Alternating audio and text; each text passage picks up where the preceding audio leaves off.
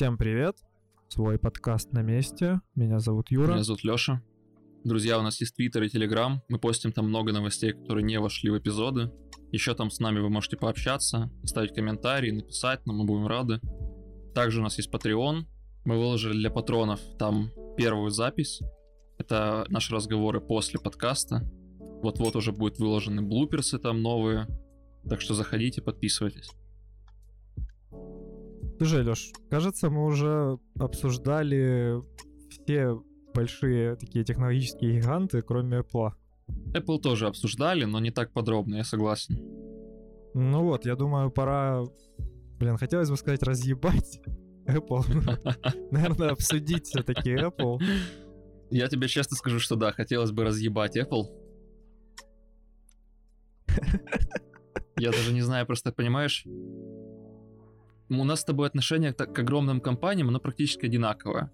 Мы оба относимся к ним слегка негативно, как минимум слегка негативно. Потому что все, что они делают, выглядит очень, как минимум, странно. Ну да, такое скептическое отношение. Они такие двоякие все, вроде и хорошие, а вроде и плохие. Ну, как бы про Apple офигенная тема недавно была. У них вышло обновление macOS, называется Big Sur. И как раз после выхода у них упало множество сервисов, как все начали там в Твиттере писать. И вышло как, что на самом деле упал сервис, который проверяет девелоперские сертификаты. Ну и люди решили узнать, что это такое, люди, которые интересуются технологиями, собственно. И в итоге оказалось, что макбуки на самом деле не так просты теперь, и они не совсем пользовательские. Apple может все узнать про пользователей своих. Это просто гениально на самом деле. Даже боюсь назвать это решением. Это гениальный подход к вещам. Упрощая немножко для всех остальных, потому что ты так сертификаты, девелоперы, тарата. То есть для меня это тоже слегка отдаленный свет, потому что все хеширование, все вот это общение сервер-клиент, оно немножко далеко от меня. MacBook отправляет определенные, как бы назовем это сообщения, ты сейчас меня исправишь и расширишь, сообщение на сервер Apple о том, какие, какое приложение открылось, где оно открылось, какой IP-шник, там какой штат, что-то еще там в этом духе. И выходит, что таким образом Apple может отслеживать фактически любое твое действие за твоим компьютером. Ну, да, можно сказать так. На самом деле, все началось с чего? Что у пользователей стали резко подвисать программы. Причем раньше этого не было. А некоторые вообще даже перестали запускаться. И люди, собственно, загорелись там в Твиттере, уже все паникуют, что же такое происходит. А в чем идея? Каждая программа, которая запускается на MacBook, она отправляет запрос на сервис Apple, который валидирует девелоперские сертификаты этих приложений. То есть, чтобы Apple знал, что это приложение действительно валидное, и ты не установил какой-то там малварь. И в чем дело? Этот сервис, он почему-то повис и стал медленно отвечать. И все программы стали, собственно, ждать ответа от этого сервиса слишком долго. Хотя они могут запускаться и без него. Но так как он не упал, то, собственно, они ждали ответа, запускались долго, и многие даже подумали, что Apple запустила рановато свой скрипт по устареванию ноутбуков. Ох, этот скрипт. Я недавно снова сталкивался с этой проблемой у знакомой. Я не помню, какой у нее телефон, но не самый старый, то ли, восьм... то ли восьмерка, то ли семерка. И она говорит, что-то он начал прям невероятно глючить, очень резко. Я говорю, ну, добрый вечер. Ну да, типичная тема с айфонами. Да, но все-таки возвращаясь к теме. Так выходит, что вот как ты вообще думаешь, это было задумано с хорошей целью, действительно для того, чтобы проверять, не поймал ли ты какой-то троен, э, троен, троян или э, малвар какой-нибудь? Оригинальная идея, она немножко такая более коррумпированная. Но эта цель, она как бы хорошая, потому что это часть Apple программы по расширению безопасности. То есть на самом деле это круто, что твои программы проверяют, действительно ли они официальные или нет. Но с другой стороны, реализация хреновая. Потому что вот запросы к этому сервису, они идут просто по HTTP.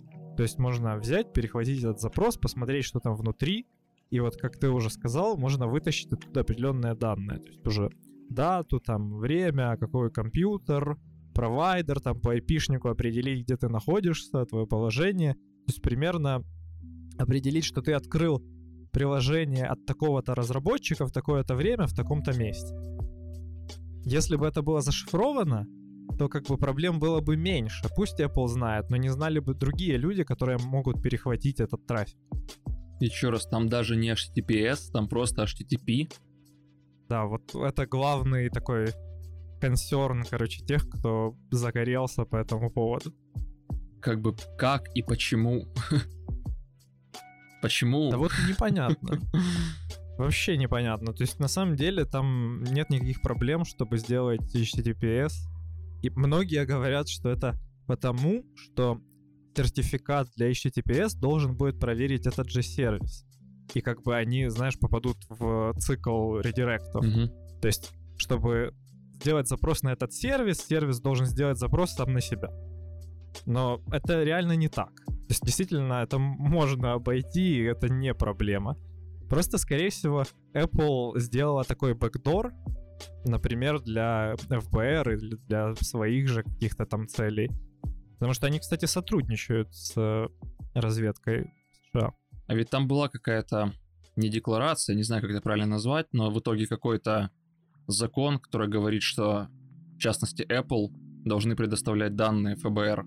И, насколько я помню, там предоставили что-то типа 17 тысяч, ответили на 17 тысяч запросов, э, 18 тысяч, тысяч запросов в 2019 году и на 17 с половиной, а вернее, 18 тысяч в первой половине 19 и 17 с половиной во второй половине 19 года, что это просто невероятно большое количество запросов так Ну, вообще, да. И есть информация, что Apple не внедряет шифрование в своих э, мессенджерах. У, него, у них там есть iMessage, да, или iMessenger. не помню, как называется, iMessage или не iMessage, по-моему, это вот когда ты отправляешь как будто смс-ку, но она идет не через твоего провайдера, то есть не, не как бы не снимают, не снимают у тебя деньги, а отправляется по Wi-Fi, скажем так. Ну да, я понял. Ну вот там нет end-to-end шифрования, и у них во многих сервисах есть специальные бэкдоры для FBR, то есть они владеют там ключами и могут свободно расшифровать все сообщения, которые ты там пересылаешь. При этом, знаешь, вот ладно бы проблемы с Apple, но ведь в мире есть же куча организаций государственных, которые просто там смотрят трафик, который идет по вот магистральным линиям, по сетям у провайдеров других. То есть то, что трафик не зашифрован к этому сервису, позволяет любому государственному органу, который заинтересован, вот пойти туда и перехватить эти все сообщения и посмотреть, кто когда запускает приложение. Пусть это не очень важная информация, наверное, но все же. Ну как сказать, если, судя по этим сертификатам, можно восстановить твое полное использование компьютера, какие приложения ты открывал, открывал ты браузер Tor, там какой-нибудь Photoshop, еще что-то, то можно составить небывалый, небывало точный портрет тебя и после продать это кому-то или использовать в своих целях. Ну, на самом деле, да. И плюс это очень сложно теперь заблокировать. Ну, как минимум, сложнее, чем раньше. Потому что раньше люди использовали такую программу Little Snitch, которая блокирует запросы к серверам Apple. Ты можешь посмотреть, что твой MacBook отсылает к Apple, и заблокировать определенные запросы, которые, в принципе, не особо важны. Тебе там какую-то аналитику, которую он автоматически отсылает, Мгм. можно спокойно заблокировать. А сейчас в новом обновлении они запретили это делать.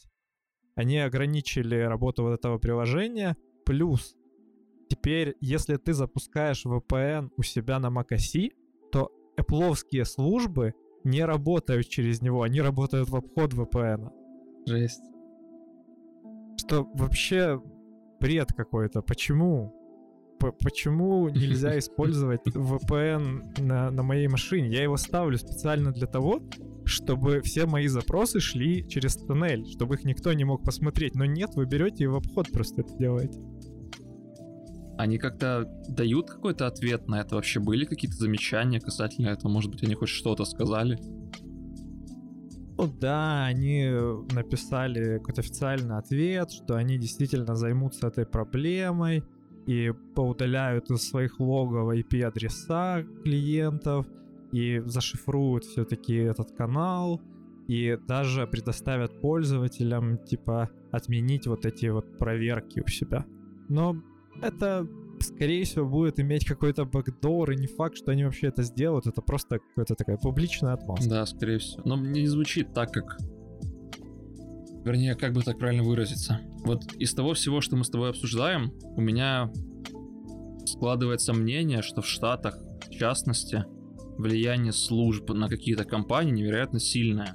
И если приходит ФБР к Apple, к Apple и говорит, что нам нужно это получить, и типа значит мы это получим. И в итоге получается, как это звучит как будто так, что компании действительно специально оставляют бэкдоры. Не знаю, может у них есть какая-то необусловленная договоренность. Возможно. Просто знаешь, если бы это было один-два раза, ну окей, там случайность какая-то. То есть действительно мы там что-то забыли, что-то не доделали, а тут реально они уже в который раз вот попадаются на таком, что, скорее всего, они сливают куда-то данные эти или следят за пользователями. Получается, это уже закономерно. Значит, они действительно это делают ну, умышленно. Выходит, да. А есть какие-то контраргументы на эту тему? Потому что, насколько я понимаю, по крайней мере, в этой же статье, которую мы с тобой обсуждаем, вообще в эти же новости, а, я видел еще контраргумент, но я его, если честно, не до конца осознал, что ли, он какой-то слишком технический, на мой взгляд. Ну да, вот есть другая статья, где парень решил опровергнуть то, что написано в первой, и он говорит, что на самом деле не на каждое открытие приложения проверяется вот этот сертификат. И что не, не такие уже важные данные отсылаются. В чем суть? Что берется девелоперский сертификат приложения, то есть тут, допустим, у нас есть Firefox, и когда мы запускаем Firefox, он отсылает данные про сам сертификат, то есть что сертификат был выдан Apple, и это такой-то там номер сертификата, он эти данные отсылает на валидацию, что этот сертификат не истек. Если все, приложение запускается, или же если сервис лежит, или ты не можешь отправить запрос, то тоже приложение запускается. Все нормально. И по идее мы пересылаем только хэши данных этого сертификата мы не пересылаем хэш, например, самого приложения. Угу. Поэтому мы не можем определить, какое конкретно это приложение. И этот же парень, он потом взял, запустил Thunderbird, email клиент от Mozilla, и там были те же значения хэшей. То есть сертификат используется не, не под каждое приложение, а под несколько приложений. То есть нельзя определить конкретно, что запустил человек.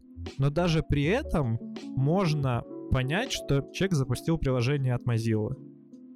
Потому что в сертификате это есть. Сертификат выдан для Mozilla.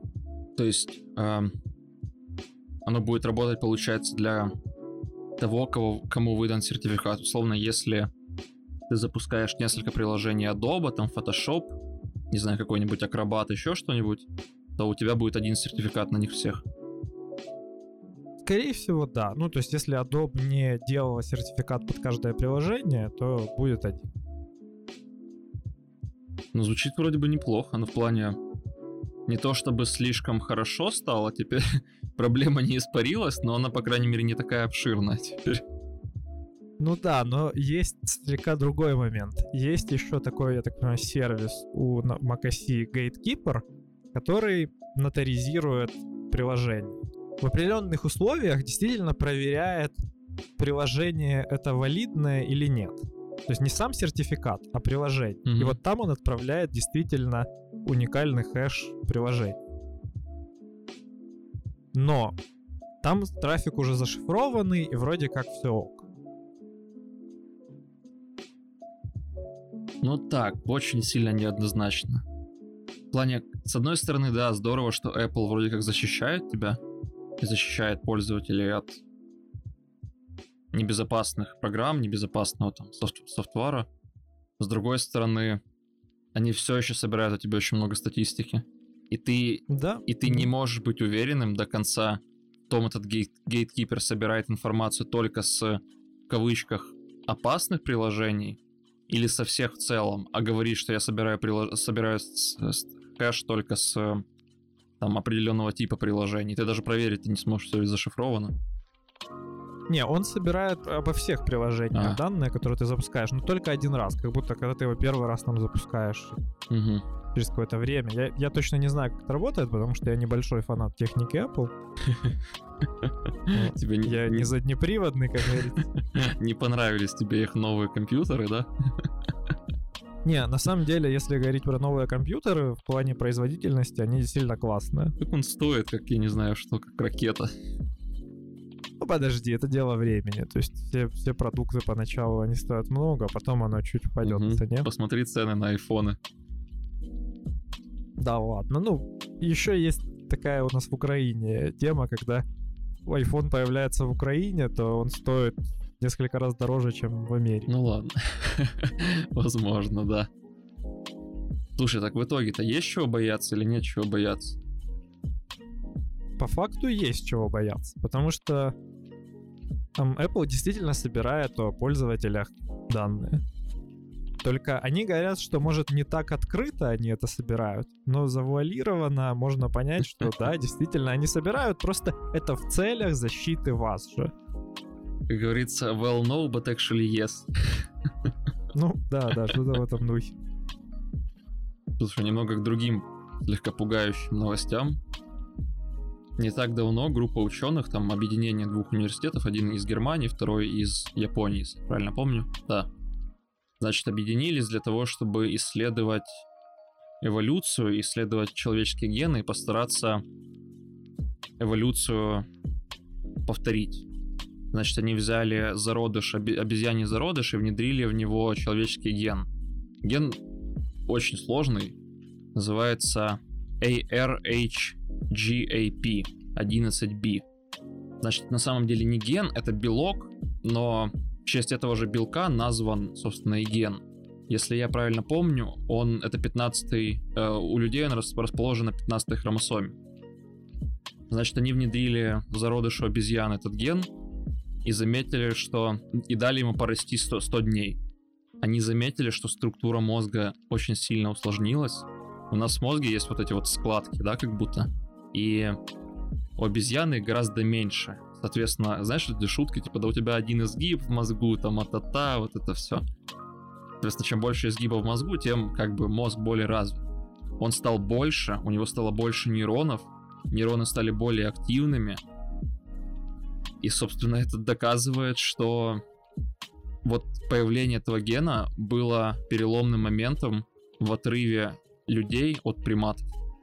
Слушай, я правильно понимаю, то есть на самом деле та разница, в общем-то, в размере мозга, то есть в размере этого неокортекса, который отвечает за высшие вот функции, как там общение, общественные связи. Ну, фактически, да. Неокортекс дает нам речь, вот в частности людям, только людям, разумеется. Он еще дает нам самосознание, некоторые другие вещи там в моторике более развитые. Ну да, но получается, что дело типа не в складках, а на самом деле просто в объеме мозга и в размере вот неокортекса. То есть складки появились просто, чтобы уменьшить, как бы поместить в черепе вот этот весь объем. Ну да, скорее всего да, но они просто заметили, что складок стало больше. Ну да, я понял. Ну то есть он на самом деле действительно вырос, и у них, получается, они приблизились к человеческому мозгу. Да, выходит, что они вот прям пошли в сторону человеческого мозга. Прям вот, прям туда, куда нужно, так сказать. Слушай, ну блин, это как-то очень жестко. То есть Получается, мы вот нашли тот ген, который сделал людей людьми. Выходит, что да, мы поняли, когда и где произошел этот переломный момент мы поняли, из-за чего он произошел. Я не уверен, что по поводу когда. То есть я не знаю, знаю знают ли ученые, когда начал появляться этот ген впервые. Но выходит, что да, мы теперь знаем, в чем ключевая разница между нами и всеми другими видами, ну, приматами в частности. Интересно, а они будут продолжать эксперимент, там пытаются вырастить какого-то ум, умного примата? Слушай, я думаю, что может быть в будущем, но сейчас они они единогласно проголосовали и решили, что они уничтожат уничтожат вот этот зародыш, потому что есть вот морально-этические нормы, которые они боятся приступать, потому что непонятно, что из этого вырастет. По факту, то, что вырастет из этого, это абсолютно новый вид, который ближе к человеку, чем к обезьяне уже. И что с ним сделать, непонятно. Ну да, действительно. И, и как, какой, какая вообще моральная сторона тогда этого вопроса? То есть действительно, является ли это существо разумным, и можем ли мы потом его убить, например? Ну вот, да. То есть пока это зародыш, что ученые все же... Знаешь, ученые это не религиозные люди, которые думают, что душа появляется в теле, душа появляется в ребенке, там, когда мальчик, э, так сказать, делает в это в девочку. В общем-то, ученые понимают, что такое зародыш, ученые понимают, что такое зигота, все остальное. И я, пожалуй, с ними согласен, что сейчас это нельзя было назвать живым существом, вот они его как бы и грохнули по-быстрому. ну, правильно сделали, блин, а то мало ли что случилось. Ну, наверное, да. Но не знаю, с другой стороны, я думаю, что они написано в статье, что они все проголосовали единогласно. Оригинальную статью я не читал, она, кстати, есть только на Science, насколько я понял. Я смог ее взломать, к счастью, вот немножко там посмотреть кое-какие детали. Она, кстати, не очень большая, там очень много референсов, тем не менее. Эм, я к чему вел? Мне кажется, что все-таки некоторые из этих ученых в душе вот у них была эта нотка, типа, может оставить, типа, может, ну, типа, что будет дальше. Очень интересно, что будет дальше. Типа, я хочу узнать, что будет дальше. Ну, я думаю, они со временем к этому придут. Как бы, ну, просто они, скорее всего, согласуют с кем-то такие эксперименты, и уже на этих правах они будут спокойно развивать. Ну, я не знаю, с кем они должны это согласовывать, если честно. Ну, есть же наверняка какие-то организации, которые контролируют эксперименты вот такие над животными. Ну, Наверное, не знаю. Но понимаешь, это не эксперименты над животными, по факту.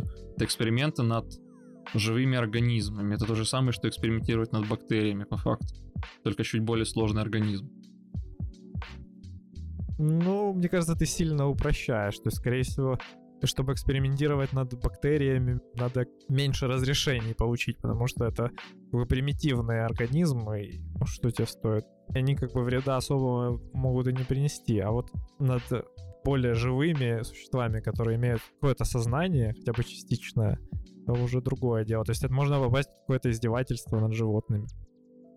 Слушай, ну насколько мне известно, нейробиологи постоянно делают эксперименты, ну на, крыш... на крысах и мышах, это само собой разумеется, там даже их никто не считает. Но насколько я помню, регулярно проводятся эксперименты на всяких мартышках, обезьянах. Их учат курить, их учат разным реакциям потом убивают и смотрят, как их мозг изменился. Интересно. Ну, я не сильно слежу за этим, могу ошибаться. Главное, чтобы они не вырастили гомунку. Это, блин, кажется, все мемы правдой. Да. На самом деле это просто невероятно. Я даже не знаю, как это как это осознать, знаешь, что по факту, если бы не дали этому расти, то, возможно, получился бы организм, который мог бы говорить или мог бы хотя бы понимать речь достаточно хорошо, не так, как это понимают, например, обезьяны или собаки, мог бы взаимодействовать в ответ, трудно вообразить просто даже. Слушай, ну я не знаю, как, насколько далеко это зашло бы. Потому что зачем нам воссоздавать вот такой организм? Чтобы создать какого-то умное домашнее животное или какого-то раба или что. То есть, ну, в чем идея, конечная цель? Я понимаю, когда мы создаем робота с искусственным интеллектом, то есть он действительно может помочь тебе в каком-то домашнем хозяйстве, на производстве, заменить там тебя где-то. Ну, а вот такое вот, такое живое существо, зачем? Не знаю, потому что мы можем. Ну, мы можем и убить все себя, потому что мы можем. Ну, тоже правда. Зачем? Напоминает немножко планету обезьян, да? Да-да, вот что-то есть такое. Вдруг они действительно окажутся там какими-то машинами для убийств и, и просто захотят захватить мир и создать свое умное общество. Ну, фильм очень идеализирован. Вряд ли бы обезьяны смогли бы все-таки победить людей. Я слишком сильно верю в человеческий интеллект, чтобы признать это. Ну, да, обезьяны вряд ли, но, возможно, знаешь, какой-то новый вирус, который возникнет с этими обезьянами, вполне мог бы. В общем, очень классная новость, по-моему, невероятно интересно, что произошло бы, если бы они не уничтожили этот образец. Даже трудно вообразить просто, кто или что это было бы. Ну да. Но я бы, наверное, предпочел все-таки роботов создавать более, чем живых существ. Ну, к счастью, вот Disney тебе немножко, кстати, может помочь. Не так давно они публиковали свое исследование своего, скажем, робота, аниматроника, как они его называют. В общем, их цель в том, чтобы создать таких роботов, которые бы могли будто бы взаимодействовать с людьми. Есть, знаешь, когда люди общаются, они смотрят друг другу в глаза, там есть какая-то мимика определенная. Если человек читает, например, на улице, то он регулярно отвлекается, поднимает взгляд на проходящих мимо людей. И вот, собственно, Дисней занимается как раз этим. Они пытаются создать такого аниматроника, который бы повторял вот этот, как они пишут, life-like gaze, то есть подобный жизни взгляд. Слушай, я думаю, это действительно большой шаг в очеловечивании роботов.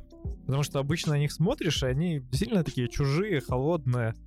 И, ну, ты понимаешь, что это действительно робот, и он не так приятен тебе. Но я посмотрел видео с этим роботом, и если бы он был чуть более как бы, опрятный, немного там нанесли на него какую-то кожу, там штукатурку, то я бы поверил, что он как бы ближе по духу к человеку, чем обычный какой-то робот. Вы, кстати, сможете посмотреть на самого робота в превьюшке. Я думаю, что мы его поставим, да? Да, да, обязательно. Выглядит он, по-моему, великолепно. Просто очень напоминает мне Dishonored. Помнишь, роботы были в игре? Да, да, очень похож. И вот скажи, когда к нему подошел человек и кивнул ему, и робот кивнул ему в ответ, вот это было просто великолепно. Абсолютно. И я думаю, вот а, они хотят его поставить в своих парках, чтобы они выполняли там роль аниматоров, то было бы офигенно. Просто вот настолько необычно и приятно смотреть на этого робота, что вот знаешь, мне кажется, мне кажется, что взрослым, особенно которые хоть немножко технически образованы, этот робот будет даже интереснее, чем детям, потому что для них это, знаешь, в смысле он на меня посмотрел, в смысле он моргает, в смысле у него глаза дергаются так реалистично. Ну, да, да, это вызывает кучу вопросов, а как, почему? И хочется смотреть на него, это как будто притягивает взгляд, взгляд почему-то. Да, Не, ну знаешь, вот, наверное, нам, как техническим чувакам, в этом плане еще интереснее, потому что ты смотришь и, и пытаешься понять, а как это там внутри все устроено, вот какие то механизмы, рассматриваешь это. Забавно очень. Кроме того, тяжело представить, как далеко шагнул, шагнула робототехника. То есть вот все вот эти мельчайшие движения глаз, они всегда были очень тяжело воспроизводимы, потому что ну, аппаратура-то достаточно тяжелая, вся на самом деле громоздкая, и сделать вот это быстрое моргание или быстрое движение глаз, которые в английском языке есть для этого даже слово. У нас, я не знаю, как называется, но, в общем, когда глаз так слегка дергается, когда ты как будто, знаешь, переключаешь внимание быстро с точки на точку. Особенно, когда что-то вспоминаешь или в разговоре. И они смогли все это воспроизвести, действительно, это, это здорово выглядит, это прям невероятно хорошо. Слушай, а помнишь еще был раньше робот София, кажется? Да. Который да. чисто вот туловище головой, которая отвечает, может вести с тобой разговор, хотя бы небольшой. Да-да. Вот если бы этому роботу, да еще и искусственный интеллект такой этой Софии, вот было бы прям офигенно. Уже половина человека, как минимум, была бы там. Ну, близко, то есть, как минимум... Вот когда смотришь на Софию, у тебя сразу же эффект, э, как это называется? Эффект мертвой впадины, эффект мертвой долины. Да, кажется так. Ну, когда... Не помню точно название. В общем, эффект этот гласит, что почему диснеевские персонажи в мультиках выглядят так, как они выглядят. Потому что если бы они были более правдоподобными, то более правдоподобными, чем они есть сейчас, но менее правдоподобными, чем настоящие люди, то на них было бы неприятно смотреть, и это было, это было бы прям пугающе. Соответственно, на Софию, когда смотришь, что это вот у меня отторжение, когда я смотрю на Софию. Я понимаю, что это робот, она выглядит хреново, она выглядит как игрушечная кукла из какого-то секс-шопа, И она еще какая-то такая несуразная, и мне некомфортно смотреть на нее. Почему-то глаза этого робота, особенно его рубашечка, это прям почему-то так привлекает взгляд. Кстати, Disney на самом деле не первый раз роботов делает. У них еще в 2018 году был прикольный робот Стикман, который делал сальто. Вот робот исключительно для того, чтобы делать акробатические трюки. Не знаю, как они его используют, но, блин, это прикольно. Это такой... Это одна такая палочка буквально была, да? Да-да-да, такая нога. Да-да-да, я понял. Я не знал, что это они были, если честно. Да-да, это вот тоже исследовательское подразделение Disney сделал. В общем-то, этого они действительно планируют, вернее, эти технологии они действительно планируют использовать в своих парках для вот создания таких шоу. И они более того, что мне очень сильно понравилось, они говорят, что они хотят создать этим аниматроникам определенный характер.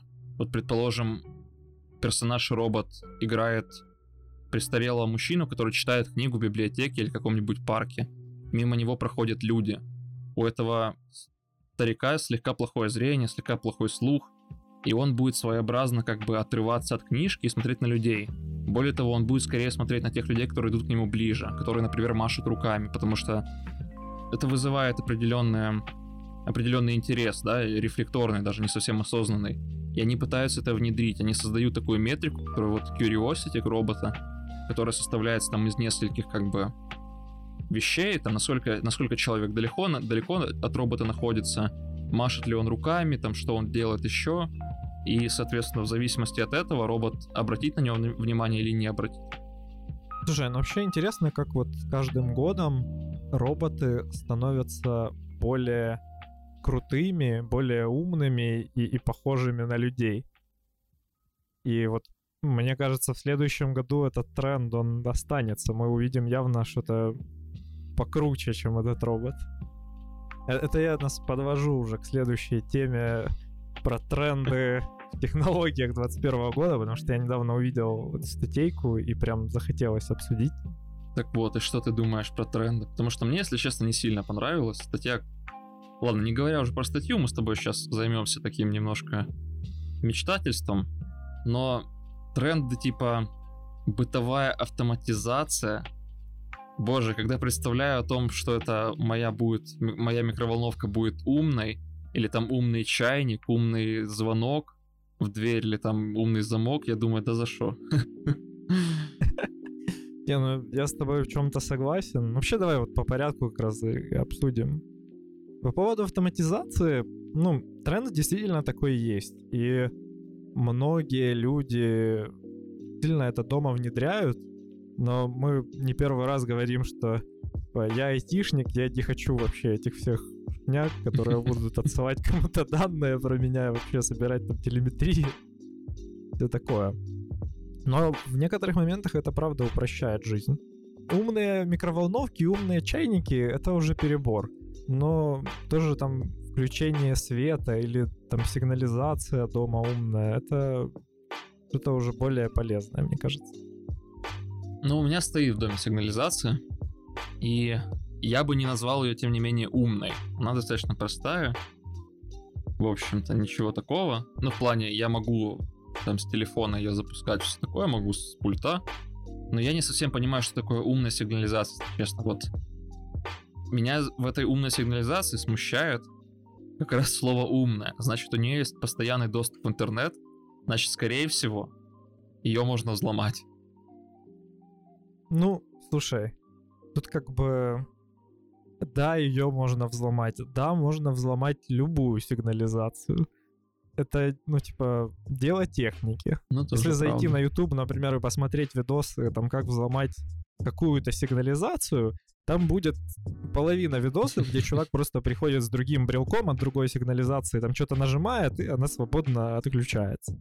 Есть множество нюансов, но умная, наверное, потому что она действительно подключена к интернету, и ты всегда можешь ее, типа, контролировать. Она тебе пришлет уведомление на телефон, она там затрекает какие-то выключения того же света, интернета. Она знает, что делать в таком случае. То есть пропал у тебя интернет, она тебе смс отправляет. не пропал, она тебе отправляет какое-то уведомление или наберет тебя даже. То есть она более продвинутая, чем просто повесить замок на дверь. Ну, правда, да. Понятно, что мы не говорим о том, что в сигнализации будет какой-то искусственный интеллект, и она будет говорить тебе привет, когда ты там приходишь домой. Для этого есть Алекса, понимаешь? Вот лучше бы не было. Нафига? Пожалуй, Вот да. люди, кстати, по поводу такого тренда. Вот люди действительно так часто юзают эти все голосовые помощники. Я знаю, по-моему, у меня есть один знакомый, который купил Алексу, но он купил ее скорее по приколу, потому что вот мог себе позволить, чем какой-то целью. Мне кажется, это неудобным и реально еще не до недоделанным. Потому что, ну вот, управление голосом не всегда срабатывает. Не всегда тебе удобно там с ней поговорить там или кричать через весь дом. И, и вообще, типа, вот что, что это за прикол? Типа, ты стоишь такой на кухне, да, хочешь что-то приготовить, и, и начинаешь разговаривать с этим помощником, а найди мне какой-то рецепт.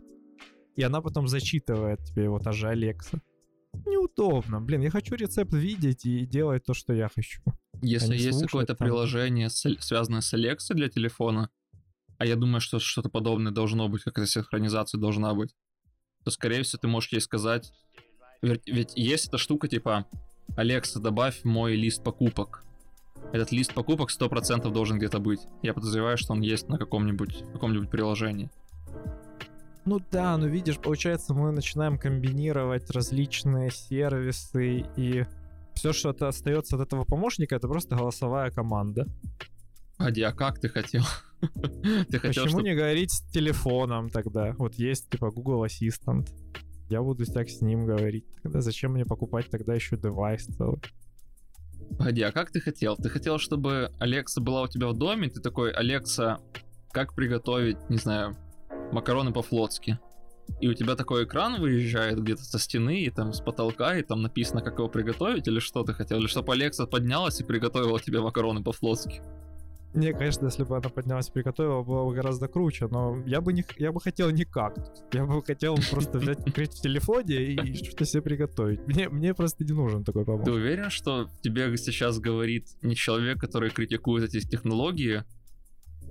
Вернее, как, ты уверен, что это в тебе не бумер говорит вот так вот?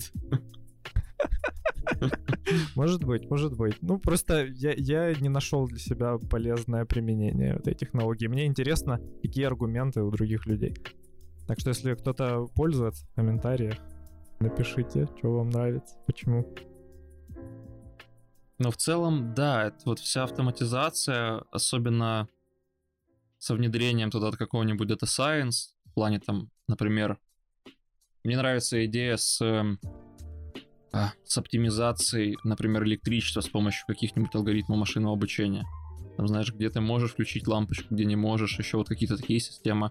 Я помню, что были какие-то ребята, по-моему, это был даже украинский стартап, ам, у них была какая-то какая-то система, которую ты втыкаешь в одну розетку в доме, и она тебе говорит, что, что можно... Она тебе говорит э, количество электричества, которое ты потребляешь, что можно оптимизировать, где что работает и все прочее. Но он как-то заглох, я перестал о нем слышать уже какое-то время. Интересно, как это работает.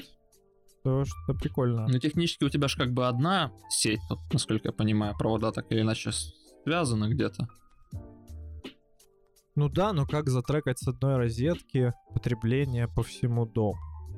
Такой интересный проект. Меня добили аргументы человека по поводу IoT, где он написал, что это будет продолжение эпохи, и мы сможем трекать состояние здоровья каждого человека с помощью таких устройств и составить электронную карточку пациента, которую смогут использовать работодатели или просто в больницах врачи.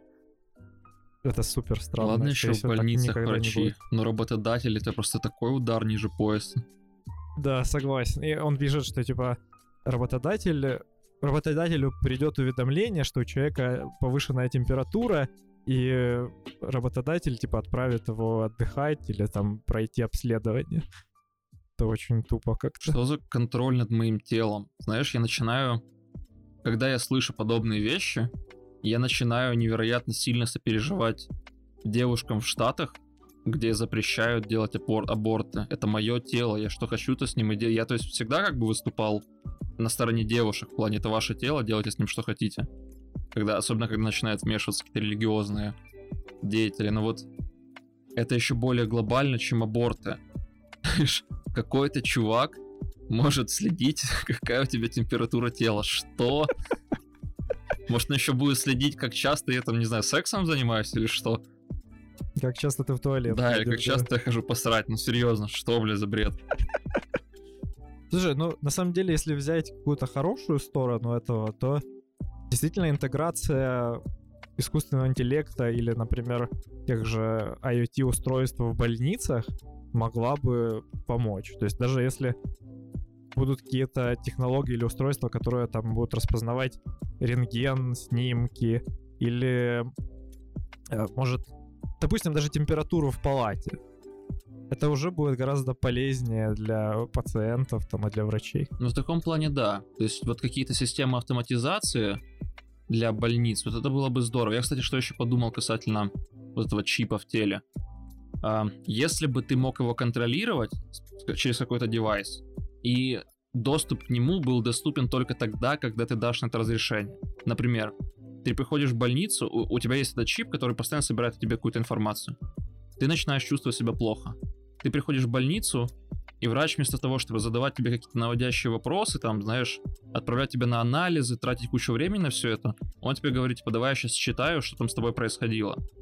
Ты даешь на это добро, он, условно, каким-то устройством считывает информацию, анализирует это, и тогда отдает тебе ответ мгновенно. Либо какой-то алгоритм анализирует, и все. И это на этом же, на этой же секунде эти данные как бы заканчиваются. Ну да, это неплохо, неплохо. Но на самом деле тогда нужно обеспечить считывание данных только вот таким контактным способом. Да. Когда ты там подносишь какое-то устройство прямо к этому чипу и считываешь. Ну вот я так себе Они это и представляю, что это как, как считывание штрих-кода. И давать ну да, да, подобные считыватели исключительно врачам и людям, ну, знаешь, соответствующих профессий. Кому это важно, а не как хер знает кому. Да, вот такое было бы прикольно и полезно. Мне кажется, что там такой сильный шаг в медицине мог бы быть. Особенно... Ну, проблема в том, чтобы собирать достаточно хорошую информацию по тебе без нужды внедрять в твое тело миллион таких чипов и потом считывать каким-то образом информацию со всех из них. Если это был бы один какой-нибудь имплант, который мог бы собрать достаточно большое количество информации, а потом врач мог бы, ну, окей, предположим, считать с импланта информацию нетрудно. Ну, откровенно говоря, это не трудно. Даже с текущими технологиями, даже вот если мы сделаем так, что считывать как-то как-то тактильно, условно. Тогда вопрос в другом, что нужно создать алгоритм, который будет хорошо анализировать эти данные. Ну да, это другая сторона уже такого процесса. На самом деле, я думаю, вот тот же нейролинк, он мог бы вполне работать так же. Наверное, да, но нейролинк очень специфические данные все-таки собирает. Нейролинк не сможет тебе, скорее всего, не сможет тебе сказать, что у тебя печень порохлит. Потому что, ну как? Ну как, как тебе объяснить? Слушай, а какой девайс вообще сможет сказать? То есть, на самом деле, это какой-то нужен комплексный анализ. В данном случае, если, например, у тебя болит печень, а она болит, потому что твой мозг это знает, то он какие-то сигналы ж подает, и эти сигналы можно считать. Слушай, ну я не знаю, ну вот я знаю, что, что большинство заболеваний печени вообще никак не чувствуется, человек их не ощущает. Хм. Соответственно, Ну, может быть интересно. на каком-нибудь более глубоком уровне мозг и знает, что что-то не так с печенью. Но мне кажется, что может быть и не знает все-таки. Наверное, мы сильно углубились уже в эту тему, потому что вряд ли мы ответим на этот вопрос. Знает Просто или не классная знает. история. То есть, а смотри, легко было бы собирать анализ крови 100%, если бы мы могли сделать достаточно маленькое устройство, которое бы могло проводить хотя бы частичный анализ крови. Да, согласен, это было бы неплохо. Предположим, мы внедрим там 2-3 таких чипа. Один будет собирать где-то кровь, второй, например, желчь, и третий, а, не знаю, где-нибудь в мочевой пузырь или в почке анализировать эту систему. И мы собираем уже охренеть большое количество данных, которые могут сократить время на все это. Не нужно будет делать анализ крови, не нужно будет делать анализ мочи, не нужно будет делать анализ желчи. Но с другой стороны, попробую заставить людей эти чипы внедрить. Это такая глобальная паранойя, что Ну да, да. это плохо, что за вами там кто-то будет следить, а видишь, мы даже сами обсуждаем такие новости, что многие корпорации стараются собрать побольше информации про Ну да, людей, да. пользователей. Ну, вот такое. просто большое недоверие. Вот если бы этим занимались... Если бы этим занимались клиники, если бы в конце концов мы отделили бы клиники и врачей как в отдельную... Знаешь, как церковь была в Средневековье? Есть, есть государство, есть церковь. Если бы мы сделали точно так же, что есть клиники, а есть, есть государство, то ну, тогда было бы больше доверия, скорее всего. Потому что клиникам, ли- как мне кажется, клиникам не особо выгодно собирать с нас информацию в плане там твоих перемещений или чего-то в этом роде. Ну какая, какая им разница? Ты приходишь к ним лечиться, ты платишь деньги за то, чтобы ты за, за то, чтобы они тебя лечили. Государство, с другой стороны, хочет тебя контролировать, хочет знать, что ты делаешь, хочет знать, сколько у тебя денег. Ну, тут другой вопрос, а захочет ли клиника продать эти данные? Продать где-то незаметно Ну да. за большие деньги. Но я, может быть, слегка идеалистично это представляю, конечно, да. ну да. Ну, давай пойдем уже по, по следующему Да, да. пункту. ИИ полностью заменит битву игровых спортсменов и тренеров. Ну я не согласен. Вот это с этим. прям ни о чем, я тоже не согласен. Как бы, да, круто, что ИИ там с друг другом они играют и показывают хорошие результаты против даже людей, но это не очень интересно смотреть. Вот мы с тобой уже обсуждали дебаты человека против ИИ, и многие там голосовали, что им был более симпатичен человек все же. Он победил в одной из схваток и в другой проиграл, да. Вот, то есть эти все матчи и киберспорт, это все-таки все равно про людей, и про их эмоции и борьбу как бы, человека с человеком. Я согласен, да. И тем не менее, мы с тобой уже обсуждали про... Когда ралли обсуждали. Помнишь, когда этот беспилотник по 90 градусов развернулся и в стену Да, да. врезался? А мы с тобой тогда говорили, что есть соревнования, где люди создают алгоритмы, и чей алгоритм сильнее, тот выиграет. Я думаю, что то, что хотел сказать этот молодой человек, то, что такие соревнования будут становиться все более и более популярными. То есть, например, я не вижу ни одной причины, по которой в течение там как- какого-нибудь десятилетия или там пяти лет, предположим, не может появиться соревнование, где люди создают своих агентов искусственного интеллекта для доты, вот команда искусственного интеллекта, и они соревнуются между собой. Или там для StarCraft, или там для какой-нибудь другой игры, неважно. Ну, я согласен, но скорее это такие нишевые соревнования. Для задротов. Вряд ли, ну да, вряд ли при- ну, они смогут привлечь прям массового зрителя. Ну, вряд ли. Но это как битвы роботов. Помнишь ту старую передачу? Блин, да она офигенная была, я, я недавно смотрел, кстати. Но она отличная, потому что ты видишь там какие-то замесы, ты видишь отлетающие детали от роботов. Ты приходишь, как говорил Джордж Карлин, я хожу на гонки смотреть взрывы. Да, То есть я думаю, что может быть, я думаю, вернее как, я думаю, что точно будут продолжать развиваться соревнования между ботами, и люди будут создавать своих ботов, и они будут играть сами с собой. Но я черт знает, будет это популярным или нет. Но до какой-то степени, скорее всего, будет. ну, я согласен. А что ты думаешь про дипфейки? Это новый способ рекламы или нет? Ой, бля, я не знаю. Вот я бы сказал, что вообще нет. Дипфейки, на самом деле, они крутые, они сейчас очень классно сделаны, но я бы не хотел видеть персонализированную рекламу с этими дипфейками. То есть, да, там про меня собрали инфу, что мне нравится там, не знаю, какая-то там поп-звезда, короче, и мне показывают чаще рекламу, где она в виде дипфейка что-то рекламирует.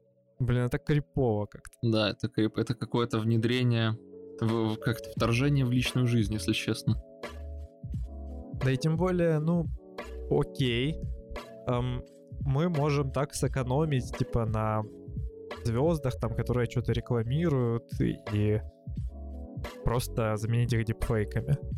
Но где-то да останется деталь, которая будет выдавать, что это дипфейк. И вообще тогда ну, не так будет оно все реалистично и правильно. Зачем звезд приглашают? Потому что они, типа, умеют как-то это все подать, как-то правильно прорекламировать. Им хороший сценарий пишут, и они играют вот ту роль в рекламе. А если это будет дипфейк, это будет уже совсем не то. Слушай, мы, кажется, с тобой обсуждали уже... Слушай, не помню, как, как это называлось. Но, по-моему, тоб... мы, по-моему, с тобой обсуждали политику касательно дипфейков. И что, скорее всего, люди, чьи лица будут брать для вот дипфейков, они должны будут получать за это деньги, и там будет какая-то вот бюрократическая вся история за всем этим. Более того, все чаще я слышу разговоры о том, что нужно указывать, дипфейк или нет. Ну да, я думаю, это правильно на самом деле. Потому что вы же обманываете зрителя того же. Ну, прям наебываете, я бы сказал. Да. За этим человеком же стоит совсем другое лицо, другой человек.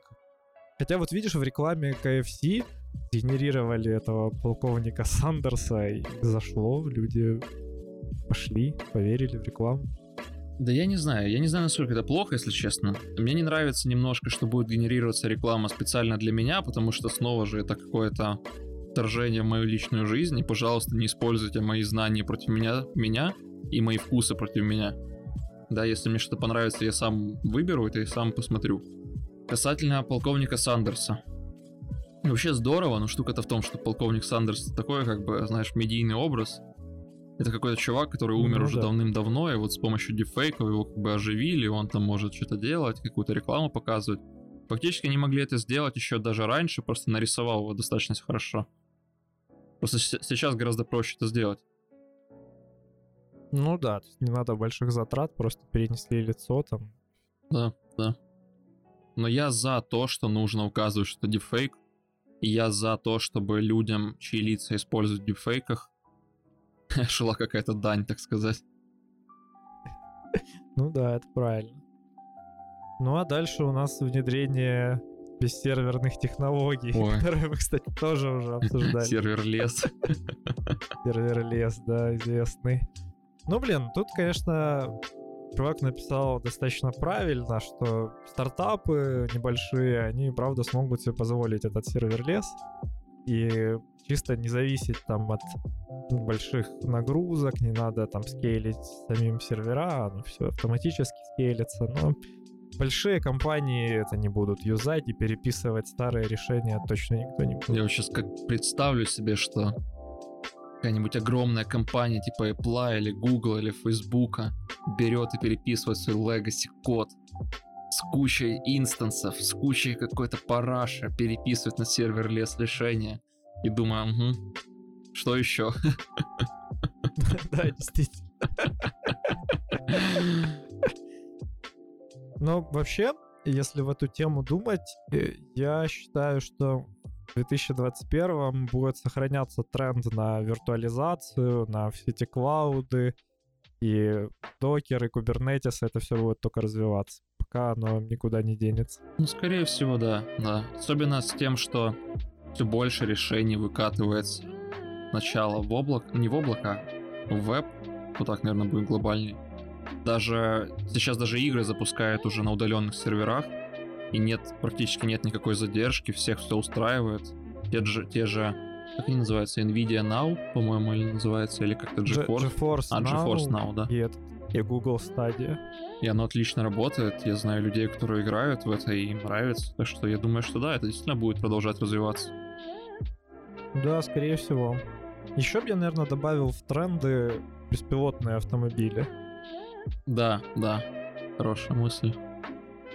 Вот реально они только идут вперед, и кроме того, что Тесла шагает просто семимильными шагами в этом плане, то и большие автогиганты, они подхватили эту тему, и Porsche тоже делает плюс-минус беспилотные уже системы свои, и Toyota. Volkswagen, я, я даже думаю, вакансию видел будущее. туда. Вот, да. Так что это действительно наше будущее. Я считаю, что это хорошо касательно беспилотников. Чем больше людей начинают этим заниматься, тем выше конкуренция, тем выше качество. Да, конечно.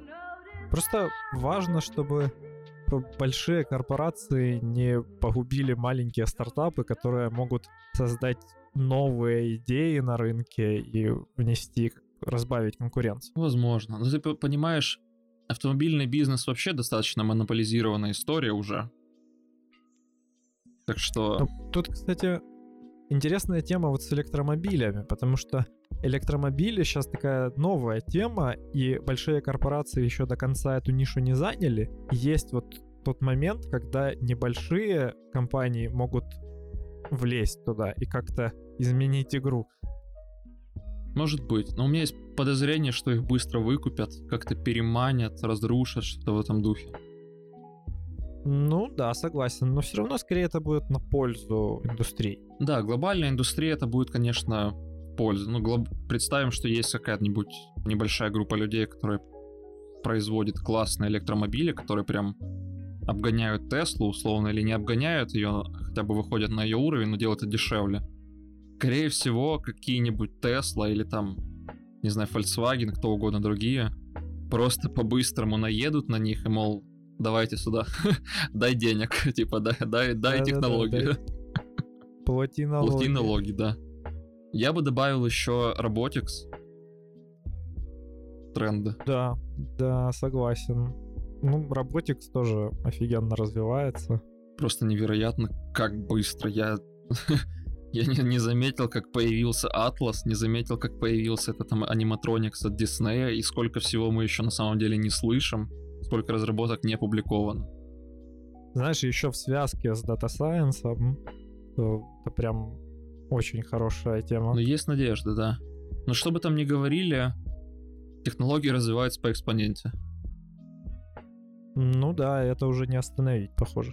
То есть мы уже не идем согласно закону Мура, и уже давно достаточно. Ну, надеюсь, этот тренд сохранится. Видишь, как мы это, скаканули в производстве процессоров новых. Ой, да, да, мы с тобой обсуждали это великолепно. мысль. Перескажи вкратце. Ну, вкратце уже есть технология производства процессоров по двухнанометровому процессу, но в реальности продают как бы еще более старое поколение, там по, по 7 нанометров. Я бы очень хотел увидеть тренд, как бы так правильно сформулировать. Тренд на, знаешь, повышение открытости среди компаний и корпораций. Да, согласен с тобой. Это бы решило много проблем с безопасностью, с э, пониманием, куда уходят твои данные, как что с ними вообще происходит, как их можно затрекать.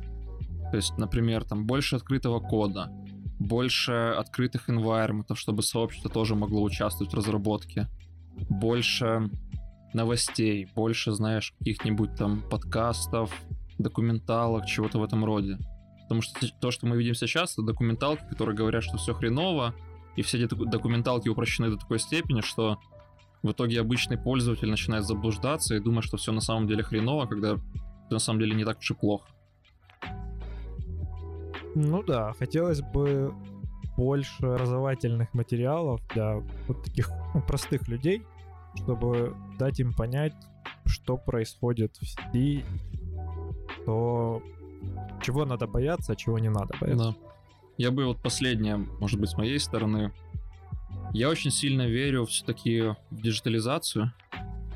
Если бы, в частности, в Украине мы смогли бы свести к минимуму все эти бумажки, всех тех бабушек, которые перекладывают одни бумажки в другие бумажки, и смогли бы с помощью этого сделать более прозрачным, например, там, налогооборот или что-то в этом роде, или там денежный оборот в стране, это было бы просто очень здорово, по-моему. Если бы я понимал, куда уходит каждая копейка моих налогов, слушай, я бы с гораздо большим, с гораздо большей радостью платил бы, чем сейчас, когда я там отдаю сумасшедшую сумму за налоги, на, на налоги.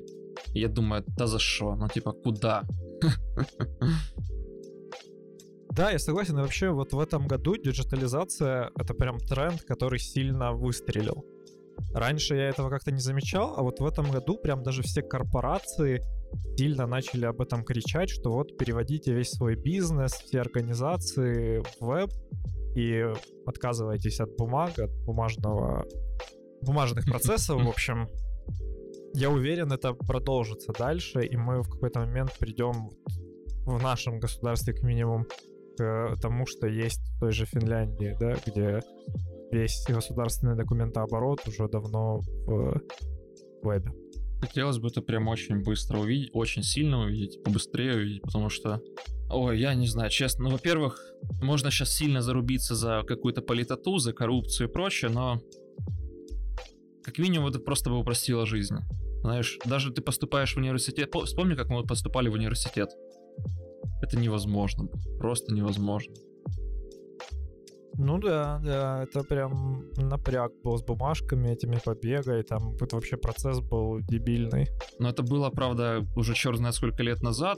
Кажется, сейчас это все же хоть немножко более в электронном формате, но я знаю девочку из политеха, она, а, она преподает математику, не помню где, то ли на ФСП, то ли где, или на физмате, неважно. И она все лето сидит в приемной комиссии. То есть Нет, это не стало так хорошо, как хотелось бы. Она сидит там, она принимает бумажки, она там все подписывает. Более того, вся же история с эпидемией. И как им сказал их руководитель в, этом, в этой приемке. Говорит, если вы чувствуете, что заболеваете, найдите себе замену.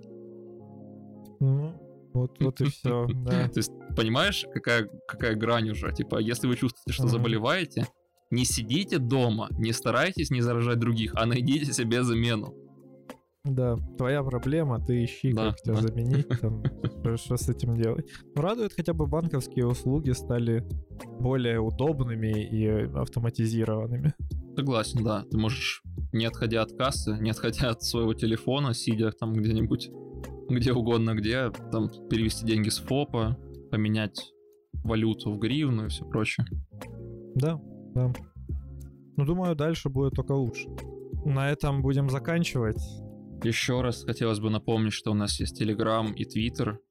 Вы можете оставлять там нам комментарии, вы можете пообщаться там с нами. Мы постим там новости, которые не вошли в эпизоды. Еще мы завели Patreon, куда выкладываем контент для патронов. Там уже висят блуперсы, там уже висит этот самый наши, наши разговоры после, после подкаста. Так что любая ваша поддержка очень сильно ценится. Это был свой подкаст. Пока. Контент был сгенерирован нейронной сетью.